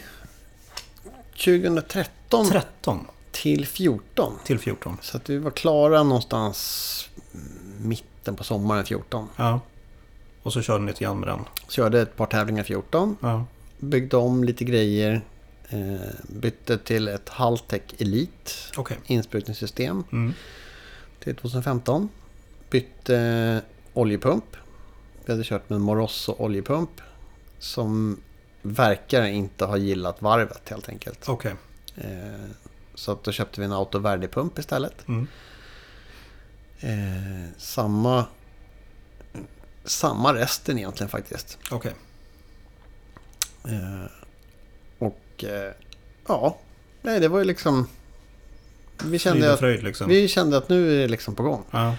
Men vi höll ju bara på även alltså både 2014 och 2015. Mm. Så var det visst, det är klart att jag gasade fullt hela vägen till mål emellanåt. Ja. Men vi hade ju inte som målsättning överhuvudtaget att sätta några bra tider. Okej. Vi körde ju inte på full effekt. Mm. Och eh, vi ville ju egentligen testa ut 60-fötterna först. Okej. Alltså det här, det är ju en dragrace-term egentligen då. Ja. 60 fot är ju första 18 metrarna. Mm. Första 18 metrarna, de säger ganska väl hur resten av repan kommer gå. Just det. Så att om 60-foten är dålig så kan man lika bra sluta gasa. Du kommer aldrig köra ikapp det du förlorade på första 18 metrarna. Eh, om man inte har extremt mycket effekt. Mm. Men det kommer fortfarande aldrig sätta en, en bra tid. Nej. Det, det går aldrig att ta igen det liksom. Okej. Eh, så vi höll ju på och testade 60 fötter egentligen. Mm. Både 14 och 15. Mm. Och eh, då var det den här Wave Track Diffen som vi hade. Som gjorde att bilen inte gick riktigt, riktigt rakt som vi ville. Just det. Vi hade ju diverse andra problem också. Det var sensorer till, till crank trigger. Det var lite så här små barnsjukdomar. Det var liksom hur mycket airgap ska vi ha i kopplingen? Och hur ska vi ställa in allting och få allting att fungera och sådär. Ehm, Men den stora, stora orsaken till det här haveriet då. Just det. Det var ju Wave Track Diffen. Okej. Eh, och det var ju ganska irriterande. Eller ja, det är klart det var irriterande. Men det var ju så här att Nalle som var med i teamet från början. Mm. Han, eh, han hade ju provat att sätta en Wave Track Diff. Eller nej, förlåt. Han hade provat att sätta en Detroit Locker Okej. i en Jeep Mm. Och köra i skogen. Okej. Eh, och det resulterade i att rätt som det var, alltså hux flux out of the blue, så försvann drivningen på ena framhjulet och bilen bara svänger jättekraftigt åt sidan Okej. utan att kunna hålla emot. Mm. Eh, Men den här tävlingen, då var inte Nalle med. Nej. Och han var inte med veckan innan heller. När vi beslutade oss för att prova den här Detroit-locken. Okej. För han var på semester. Mm. Eh, så att han landade och kom hem på lördagen tror jag. Mm. Och ringde till Filip och frågade om han skulle komma ut till Kjul och titta. Men då låg jag redan på sjukhus. Just det. Så att det behövdes inte. Nej. Eh, Så hade vi vetat det innan och fått en heads up. Då kanske vi inte ens hade provat Just det. med Detroit Locker. Mm. För det som hände var ju nu att all drivning försvann precis när jag trycker i tredje växeln. Okej. Och trycker i betyder ju, alltså det, ju, eh, det var ju en Liberty-låda Mm. med tryckluft. Eh, För det, växellådan sitter ju ganska långt fram. Även om den sitter långt bak då. Men ett vanligt bakställ hade inte gjort jobbet. Ja, Okej. Eh, Men det här var ju trycklufttillsats Mm. med en sån här equalizer som det kallas. Jätteflashigt med en kolsyreflaska och massa tingeltangel. Mm. Eh, Så jag hade knapp i ratten. Men precis när jag trycker i tredje växeln då försvinner drivningen på höger framhjul. Okej. Och gaspedalen är i golvet förstås. Mm. Så då blir det väl någonstans 1000 hästar på vänster framhjul på 17 tum brett hjul. Eh, och inga på höger. Nej. Så bilen svänger ju jättekraftigt höger. Mm. Eh, och det är så bra fäste i de här däcken så att den vill liksom inte slira eller glida. Nej. Utan då vänder den ju upp på sidan. Mm. Eh, och snurrar ett helt varv över 200 meters flaggan. Oj. Och vid 200 meter vet jag att den här bilen hade 200 km i timmen. Mm. Ehm, sen landar den på sidan. Med alltså på hjulen. Mm. Fast rakt i sidan. Okej. Och då går ju ryggstödet på stolen av. Mm. Eller inte av. Men eh, det viks i alla fall. Så att jag slår huvudet i buren. Och sen så går den upp i luften, snurrar ett varv till. Landar på hjulen i sidan. Mm. Och då är ju redan ryggstödet snett. så då slår jag i huvudet en gång till i buren. Och sen så vänder den upp och så stannar den på taket. Okej. Eh, jag minns ju absolut ingenting av det här. Nej. Eh, jag har ju sett på filmer. Ni hade kamera, i bilen då eller? Vi hade kamera i bilen men Ja. den var full. Minneskortet var fullt. Okej. Men däremot så stod eh, Nitros och körde webbsändning. Okej. Och jag voltade ju rakt ut mot Dennis då som filmkameramannen Mm. hette då. Eh, Så jag har ju, det finns ju bra filmer på det. Ja. Eh, Men jag minns ju ingenting av det. Nej. Jag kommer bara ihåg lite svagt, svaga minnesbilder från morgonen. Mm. Eh, Så du kommer inte ihåg start eller någonting liksom? Det. Ingenting. Nej. Inte att jag kom in i en ambulans eller Nej. att jag blev uppkäftig och började gorma och gasta när de skulle klippa mina kläder. Okej. Där är du liksom helt... Nej, jag har ingen minne alls. Nej. Så de klippte ju jackan. Mm. eh, Men tydligen så höll jag på och svor och gorma och gasta. Så att de har inte klippt byxorna. Okej. Eh, Ganska märkligt. Mm. Eh, och det där är lite tråkigt. Eh, det var ju fortfarande då SBF, alltså Svenska Bilsportförbundet, Okej. som jag hade licens genom. Mm. Och den, det är ju en försäkringslösning Ja. eh, som täcker personskador. Så att alla läkarkostnader, mediciner, läkarbesök, allting sånt täcks ju av den här försäkringen. Mm. Förarkläder, nej. Okej. Alltså jag hade ju förväntat mig att bilen inte skulle täckas. Mm. Såklart. Ja. Men om jag vill lägga en halv miljon på en Nissan Juke eh, och sen så bara volta sönder den. Mm. Så det får ju vara, det är mitt problem. Ja. Eh, men jag hade nog jag hade nog trott att förarkläderna i alla fall skulle kunna täckas. Mm. Eller hjälmen för den delen. Ja. Eh, jag tror att jag fick fyra, eh, kanske jag fick 5000 för allting. Mm. Hjälmen kostar ju liksom fem. Mm. Ja. Så att, nej, det var, det var lite av en besvikelse Mm. faktiskt. Jo, det förstår jag. Men då hamnar du på sjukhus då? Förstås. Mycket riktigt. Ja. Eh, Jag låg ju på Eskilstuna sjukhus Okej. i nästan en vecka. Okej. Minns ingenting av det. Nej. Eh, Jag har ju gått in nu efteråt och kollat journaler och försöker läsa mig till jag, om jag sa något dumt eller betedde mig. Jag har Mm. ingen aning. Nej. Eh, så jag kom ju dit då på lördag förmiddag. Och torsdagen eller fredagen efter Mm. fick jag någon form av sjuktransport av något slag till Sankt Göran in i, in i Stockholm. Okej. Eh, och där var jag väl då en dag eller en natt och en dag kanske. Okej. Lite oklart. Eh, och sen fick jag permission över helgen. Och sen var jag där på måndagen. Fick sjuktra- sjuktransport dit. Eh, virrade omkring där lite grann. Mm. Hittade väl rätt till slut. Eh, och de tyckte att ja men det här är, det ser bra ut. Du får gå hem. Hejdå. Okej. Jag vet, jag kommer inte ihåg någonting av vad det var för Nej. läkare. Eller vad de sa eller någonting. Men sen kom det hem så här terapeuter hem till mig. Mm. Och gjorde så här utvärdering och man fick bläddra i böcker och visa liksom, här är en katt och här är en boll. Och Okej. om det var liksom att det var någonting som satt fast. Mm. Eh, och även lite så balansövningar. Och körkortet drogs in direkt förstås. Ja, det gjorde det. Ja.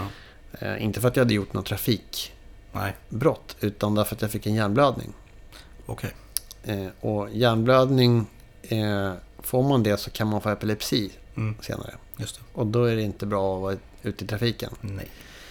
Eh, så då, drog, då, då tog de ju körkortet på en gång. Mm. Eh, och det fick jag väl tillbaks efter två månader någonting. Okej. Eh, för då började jag jobba 25% Mm. efter två månader då.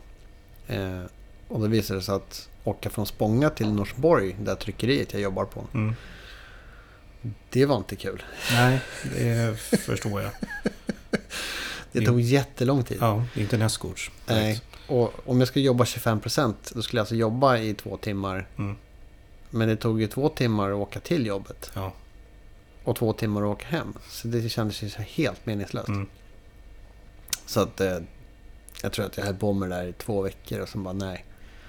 Det funkar inte det här. Det, Det funkar inte. Så Nej. då tog jag kontakt med läkarvården och så sa jag det. Antingen sjukskriven med 100% Mm. eller så får jag tillbaka körkortet. Så då fick jag tillbaka körkortet. Okej. Och sen började jag jobba efter en månad jobba 50%. Och så efter en månad till fick jag jobba 75%. Mm. Och sen fick jag upp på heltid. Okej. Så att det var ju då... Det här var ju september jag smällde. Så att jag Mm. var väl uppe på heltid i... Det var januari, Ja. februari någonting. Nej, senare mars. Mars. Ja. Nej, så det var, det var riktigt pers. Mm. Och, eh, och sen så var det ju det att jag var ju då fysiskt återställd Ja. till 100%. Eh, inga problem. Det går inte att mäta något fel. Det är liksom alltid schysst. Men, men hjärnan har ju liksom tacklat av lite. Mm. På vissa grejer. Ja. Till exempel sådana här saker som att eh, å- hålla farten. Okej. Åka ut motorvägen. Ja, Mm. men jag ska köra, jag brukar köra 140. Mm. Ja. Men nu så märker jag att, fan nu är jag nere i 110. Okej. Jaha, så gasar jag på och så, nej nu är jag uppe på 160. Jag, Mm. jag kan inte hålla farten. Nej. Det har ju blivit bättre nu såklart. Mm. Men nu är det här åtta år sedan. Ja. Eh, så att det vore väl konstigt annars. Ja, Men ja. i början, det var ju helt hopplöst. Jag Mm. var ju tvungen att ha farthållare. Ja. För det gick inte. Jag kunde Nej. inte hålla farten. Jag kunde inte hålla filerna heller. Ja, okej. Låg och vingla och hade mig. Mm. Och pratade i telefon samtidigt som jag körde bil. Mm. Nu är det förbjudet. Ja. Eh, men det var ju helt, helt omöjligt. Mm. Alltså helt Få omöjligt. saker att fokusera på liksom. Det, Ja, nej det gick inte. det gick inte. Nej. Nej. För då började jag vingla kors och tvärs som värsta fyllont Mm. i trafiken. Ja. Så det var riktigt, nej, det var riktigt dåligt. Mm. Och det är ju då, man kan tänka att ja men det är ju inte så konstigt och då börjar bli lite gammal. Ja, jo kanske. Mm. Men det är konstigt att det inte var så innan. Ja. För innan olyckan, eh, då kunde jag alltså... Eh, alltså jag kunde ju i princip köra en bil med manuell växellåda in i stan Mm. Och äta en Big Mac Company med pommes frites Ja. utan problem. Mm. Eh, och sen till det här, inte ens kunna hålla farten liksom på motorvägen. Mm. Det var så här helt sjukt. Bara, Jag känner inte igen mig själv. Vad är det frågan om? Mm. Och, och sen så vissa så här koncentrationsgrejer var ju svåra. Och det ju, kan ju fortfarande vara svårt. Mm. Man kommer in i ett rum med fem pers. Och alla sitter och pratar. Liksom, vem ska man lyssna på? Hur ska man liksom... Då får jag liksom svårt att Koncentrera dig. fokusera. Ja. Liksom. Ja. När du då, efter den olyckan, det var, vad var du, det var någonstans? Det var på Det var på Kjula. Det var på Kjula. När, så att säga, när var du tillbaka på Kjula efter olyckan? Eh, Jag var ju faktiskt tillbaka på tävlingen efter. Okej, Eh, inte själv naturligtvis. nej. Precis. Men jag var där Mm. och morsade på folk och sådär. Eh, utan bil då. Ja. Med mitt team. Fick du några sådana här liksom att, att du får återblickar så att säga? Du säger att du inte kommer ihåg någonting. Ja, man tänker sig en del att det kommer tillbaka. Ja. Nej, ingenting inget alls. Ingenting. Nej. Och jag tänkte ju 2017. Eh, då hade jag ju med Tigersågens hjälp fått ur motorn Mm. ur eh, Joken. Ja. Tagit isär motorn, gått igenom och kollat allt var schysst. Eh, satt in den i voken. Mm. Eh, och 17 då tänkte jag att men nu ska jag prova att köra voken istället. Okej, Och det gick som en dans. det gjorde det. Det var som att cykla. Ja. Det var som om att jag aldrig hade gjort något annat. Mm. Kändes inte läskigt, inte otäckt, ingenting. Nej. Det var ju faktiskt så att... Eh, det minns jag faktiskt. Att första rundan som jag kom ut. Så när jag hade börnat så här 100 meter. Då kom jag på mig själv. Mm. Vad håller jag på med?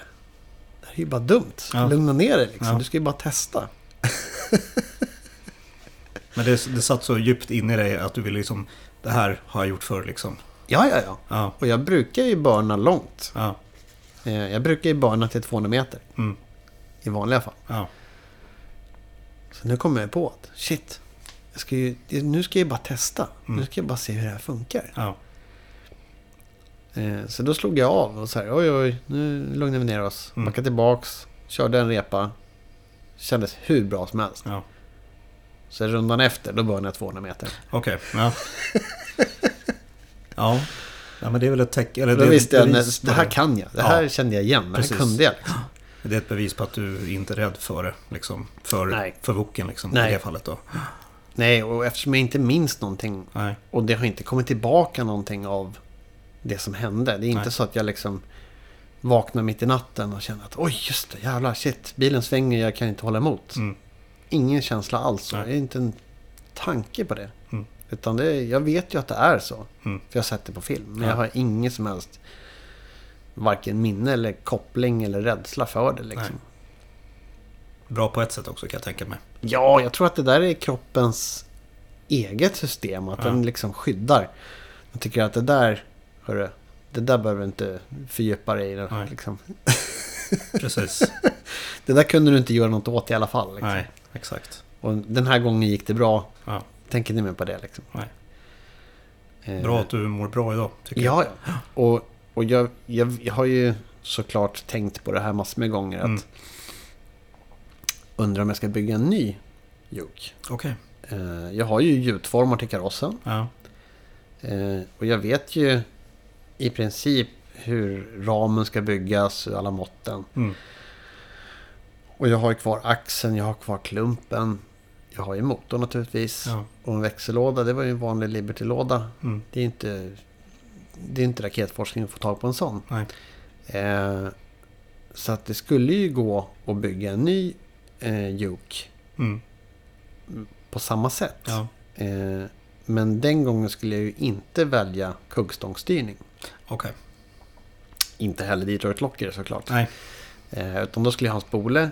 Och sen skulle jag ha sån här orbitol eller vad det heter. Okej. Det är alltså en hydraulstyrning. Mm. Som man har på truckar och Formula Offroad kör med det. Okej. Så att i slutet på, på ratten så sitter det egentligen bara en sensor. Mm. Och sen så sitter en oljepump som pumpar en kolv fram och tillbaka. Så att om jag svänger vänster, då svänger bilen vänster. Ja. Sen om ena drivaxeln är av, det spelar ingen roll. Nej. Den f- svänger Och, vänster vart, ändå. och vart, den, vart den kommer åka, det är en annan femma. Mm. Men hjulen kommer fortfarande svänga åt rätt håll. Mm. Eh, så Det det det. blir ju den typen av styrning i sådana fall. Ja. Om det nu ska bli någon sån här pensionärshistoria och bygga en, en Juke i framtiden. Mm. Så det finns ändå en tanke kanske att det kommer bli en Juke Ja. 2. Liksom, så att säga. Alltså det känns ju lite trist. Alltså det är ju bara, alltså bara bakaxel, eller bak, bak alltså framaxeln Mm. kostar ju 5000 dollar liksom. Ja. Eh, I delar. Mm. Eh, så det är ju lite trist att bara så kasta allt liksom. ja, ja, verkligen. Eh, när det ändå finns en chans. Men Mm. ja, jag vet inte. Det är ju inte inom en snar framtid. Nej. Verkligen inte. Nej. Det är inte någonting som jag tänker, ja men om fem år ska jag göra en sån. Mm. Nej, det, det som händer, det som, det som händer, händer. Du får slita på woken ett tag till så att säga. Ja, Ja. den har jag ju lite planer för redan Ja. som det. Men eh, jag har ju lite så här kolfiberdrömmar med boken. Okej. Så att jag har ju en, en, en långt gången plan i mitt huvud. Mm. Att jag ska göra både dörrar och trösklar och kanske tak i kolfiber till den. Oh. Och, och ny front kanske, för det har jag ju ändå gjutformar till. Ja. Det är faktiskt det enda jag har gjutformar till. Och den är ju, alltså, den är ju brutal. Är den. Ja, den blir inte lika brutal eh, om man inte lyckas lura han Stefan eh, Skeri som har lackat den. Okej. Mm. Eh, han var ju eller han hade egen firma eh, när han lackade den. Mm. Med de här real flames och dödskallar och allting. Ja. Nu så senast jag pratade med honom så var han anställd på en lackfirma. Okej. Eh, Så att då måste jag ju muta honom så att han kommer till mitt garage Ja. och gör det här i sådana fall. Men blir det samma då eller? Eller hittar ni på något nytt då? Nej, det borde ju bli samma. Men då Ja. ska det egentligen... Istället för att det slår mot svart som det gör nu så ska det slå mot kolfiber. Just det. Såklart. Det låter snyggt i alla fall tycker jag. Ja, det borde bli det. Ja, Det borde bli ja, det. Ja. bra.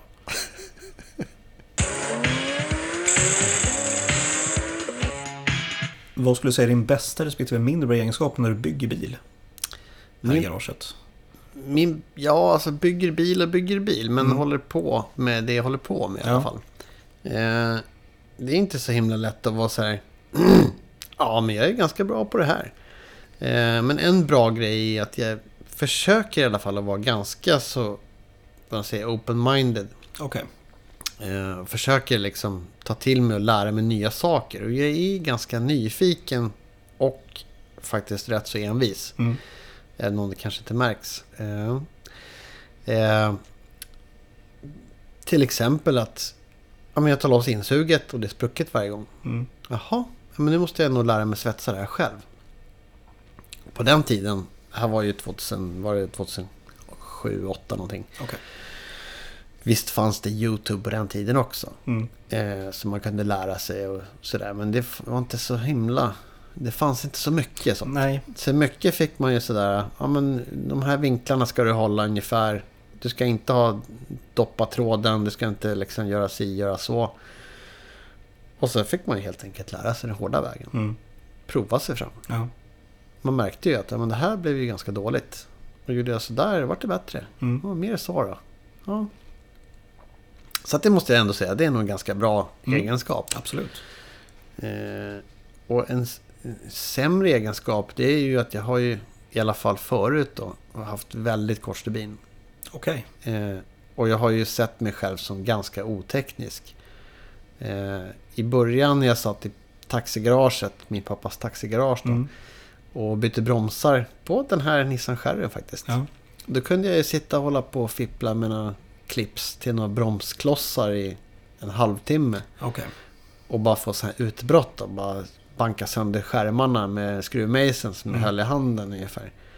Eh, nu är det ändå nya skärmar så det spelar ingen roll. Eh, Men det var väldigt... Eh, det, det kunde liksom eh, brista ibland sådär. Liksom. Okej. Ja. Och det är väl en, det är ju inte någon jättebra egenskap kanske. Nej. Jag måste säga, det syns ju inte. Eller det syns inte. Man kan inte tro det rättare sagt, att du har haft kort stubin. Nej, och det är märkligt. Ja. Det skulle du fråga mina lågstadiefröknar om. Okej, ja. jag får göra det helt enkelt nästa gång. Ja, Ja, om de lever fortfarande. Det var ju några år sedan jag Mm. gick i lågstadiet. precis. Finns det någonting du vill tipsa om? Som inte har med bilar och sådär att göra? Ja, fast eh, som ändå har med bilar att göra lite Ja, grann. Okej. Eh, Mm. Fast det är ganska allmänt. Jag skulle vilja tipsa om hemsidor faktiskt. Okej. Eh, jag själv har ju inte varje år har inte varit helt duktig. Men jag försöker att hålla min egen hemsida ganska så uppdaterad. Mm. Med vad jag gör och vad jag har gjort. Om jag har varit på semester kanske i USA tittat på race. Mm. Eh, eller om jag har arrangerat några tävlingar på Kjula. Eller om jag har varit med och kört någonstans.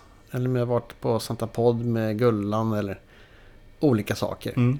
Eh, inte så mycket för att folk, inte så mycket för andra ska kunna titta och bli avundsjuka sådär och kolla nu har han varit i USA eller nu har han varit på Kjula. Utan mer faktiskt för mig själv, för min egen skull. Okej.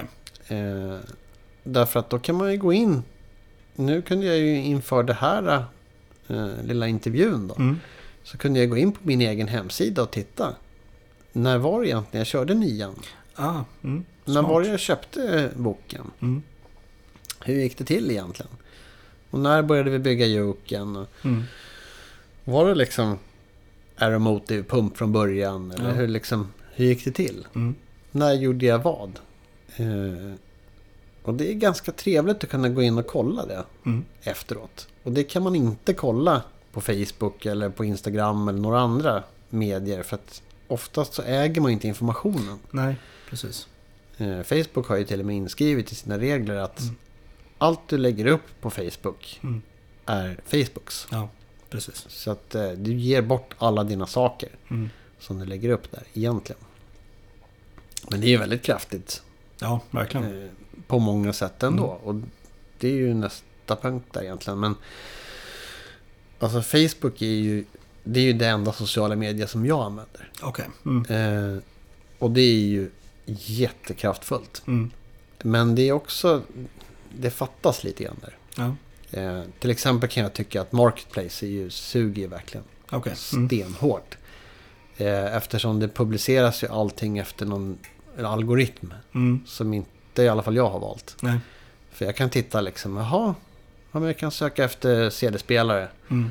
Ja, här är en annons. Här ser jättebra ut. Nej, vänta nu. Den lades ut för fyra år sedan. Jaha, oj. Nästa annons, den lades ut för en minut sedan. Mm.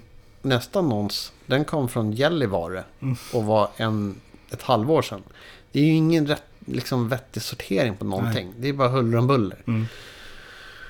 Det är bara så här klickjakt liksom. Ja. Eh, men, men rätt använt så är ju Facebook, tycker jag, är jättekraftfullt. Man Mm. kan ju liksom kommunicera med folk, eh, med liksom kompisar och bekanta i, liksom, i USA eller vart som helst. Mm. Eh, jätteenkelt. Man kan Absolut. ringa varandra via Messenger. Och det är liksom, nej, Ja. Jag tycker det är helt fantastiskt. Mm. Det som det fattas är ju det som man hade med forumen. Just det. Som till exempel Satsö och Mm. även Lassat. Och Just det. Eh, det var ju det att på den, på forumtiden. Då hade man kontakt med folk för att liksom av olika intressen. Mm. Alla som hade samma intresse, de samlades på samma forum. Just det. Eh, på Facebook så samlas ju till största delen folk för att de är släkt eller för att de redan kände varandra. Mm. Så det är svårt att lära känna nya via Facebook som Just man kunde med forumen. Ja. Så det är ju lite synd. Mm. Men jag Absolut, antar att det är väl jag. tidens tand liksom. Antagligen. Så att eh, svaret på min fråga där, tipsa om något. Gör egna hemsidor. Gör egna hemsidor som ett minnesdokument för sig själv om Ja. inte annat. Just det. Ja, det är ett bra tips tycker jag. Ja, Ja. Och då kan vi även gå vidare då till sociala medier. Om man vill följa och få kontakt med dig. ja Så är det då Facebook. då är det ju Facebook. Ja.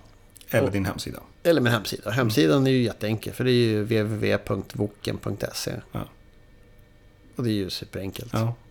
Det är ingen Och- som har ringt till någon restaurang som säger att hej, vi vill köpa din hemsida för att göra om det till en restaurang. Nej, nej. Eh, det var kul du nämnde det faktiskt. Det var ju för jättelänge sedan. 2001 faktiskt. Så var det väl någon som tipsade mig om att ja, men om du kallar bilen för Woken. Då borde du kunna få lite fri gratis käk. Ah, just det. På den tiden så fanns det en restaurang som hette Hot Wok Café. Mm. Eh, som för övrigt var en ganska bra restaurang. Det var bra käk. Jag Ja. käkade där några gånger. Eh, innan det här nu då förstås. Ja. Eh, för då tänkte jag att ja, men det kan väl vara lite schysst. Så att jag smällde väl iväg ett mejl till någon som hette marknadsansvarig Mm. på Hot Wok Café. Och sa att ja, men jag har den här bilen och jag kallar den för Hot Wok Racing. Eh, kan det vara något sådär? Mm. Det kunde det inte. Okej. Kort och gott, nej. Vi Det var, svaret var nej. Okej. Mm. Där fick jag ju då en historielektion om eh, Malaysia versus Japan. Okej. Eh, därför japanerna har ju då i århundraden Mm. invaderat Malaysia Mm. och slagit sönder hela det landet. Okej. Så de är, de är, de är definitivt inte bästa polare. Eh, så att eh, jag kunde absolut få gratis mat och en hacka pengar om det var så att jag tog bort dekalerna från bilen och aldrig mer eh, hade, nämnde dem ihop. Okej. Jag kände att ah, det var ju det var inte riktigt det som var min plan. Så jag bara lät det bero. Okej. Eh, och sen kom det någon mail. ah, kan det ha varit en månad senare? Mm. Och det var från samma marknadschef. Okej. Och han såg ju då att jag hade ju inte alls tagit bort dekalen från bilen. Så han skulle ju kontakta sina advokater och de skulle ju typ stämma mig för att de vill ju absolut inte bli sammanförda med min bil. Nej. Eh, Och det här var ju alltså 2001. Den var ju en rostig Nissan Cherry Turbo. Mm. Det ska ju tilläggas. Den är inte som den är idag. Nej. Alltså real flamead och Mm. bred och häftig och ren tävlingsbil. Utan jag hade ju den på gatan. Ja. Och den var inte så jävla snygg. Eh, nej, men så de eh, tänkte att de skulle kontakta sina advokater. Och jag tänkte att oj, oj, oj. Så jag la ut en liten blänkare om det på Satsi. Mm. Att eh, ja, ni behöver inte gå till Hot for Café och käka längre i alla fall. För de ska hålla på och stämma mig nu för någon helt töntig grej. Mm. Sen åkte jag till jobbet. Och sen så när jag kom hem från jobbet så visade det sig att...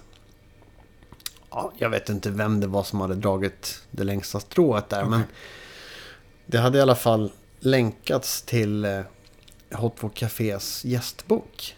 Okej. Från den här tråden som jag hade skapat på Satsi. Ja. Eh, så att eh, helt plötsligt så blev ju hela deras gästbok helt nerbesudlad med hatinlägg. Oj. Att liksom att, ja men vi, min katt är bortsprungen. Den sprang, ja, sist jag såg den var den bakom er restaurang. Har ni sett den? Och sådana här grejer. Okej. Och folk började ju mailbomba de stackarna. Mm. Eh, så att, ja, det kommer något mail någon, ja, kan det vara någon vecka senare där de så här bad om ursäkt och bara okej, vi lägger ner det här, vi skiter i det här liksom. Ja. Oj, det trodde man ju inte. Nej, Nej. så att, eh, Och de finns inte kvar idag. nej, de Nej. finns inte kvar idag. Men det gör Woken. Woken är still going strong. Ja. Mm. Så vem drog det längsta strået i det läget då? Självklart Woken. Ja, precis. Bra där tycker jag. En sista fråga då Björn, Mm. innan vi lämnar det här trevliga samtalet. Mm. Vem skulle du vilja höra i podden? Eh, ja, jag har tänkt lite fram och tillbaka på olika personer som Mm. dels kan vara intressanta att höra och som dels kan ha intressanta, eller konstiga för den delen, Ja. historier att berätta. Eh, en som jag kommer att tänka på det är faktiskt Ronny Palmsäter. Okej. Mm. Eh, som han tillsammans med Pernilla Gran äger Kyla Dragway AB. Mm. Som alltså har tävlingarna på det. såklart. Han skulle jag vilja höra berätta Han hela sin historia. Han har mycket historia. Mycket Ja. mer än, än Kyla. Och framförallt, hur kom det sig att han kom in på Kyla egentligen? Hur gick det till? Mm. För det var inte han som startade Kyla. Nej, Utan det det var får jag fråga honom hur Ja. han kom in i det där. Ja, exakt. Ja. Det skulle vara intressant att höra faktiskt. Bra tips tycker jag. Ja, Men Björn, jättekul att vi fick besöka ditt garage här. Absolut. Och se alla dessa grejer. För det är ju det är ganska mycket grejer. Det är mycket grejer. Det är mycket kolfibergrejer. Det är mycket verktyg. Det är mycket pokaler ser jag här. Vad står det?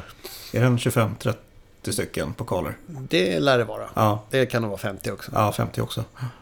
Men återigen, tack för din tid Björn. Absolut, du är så välkommen. Ha det bra. Ja, tack detsamma. Hej! Hej.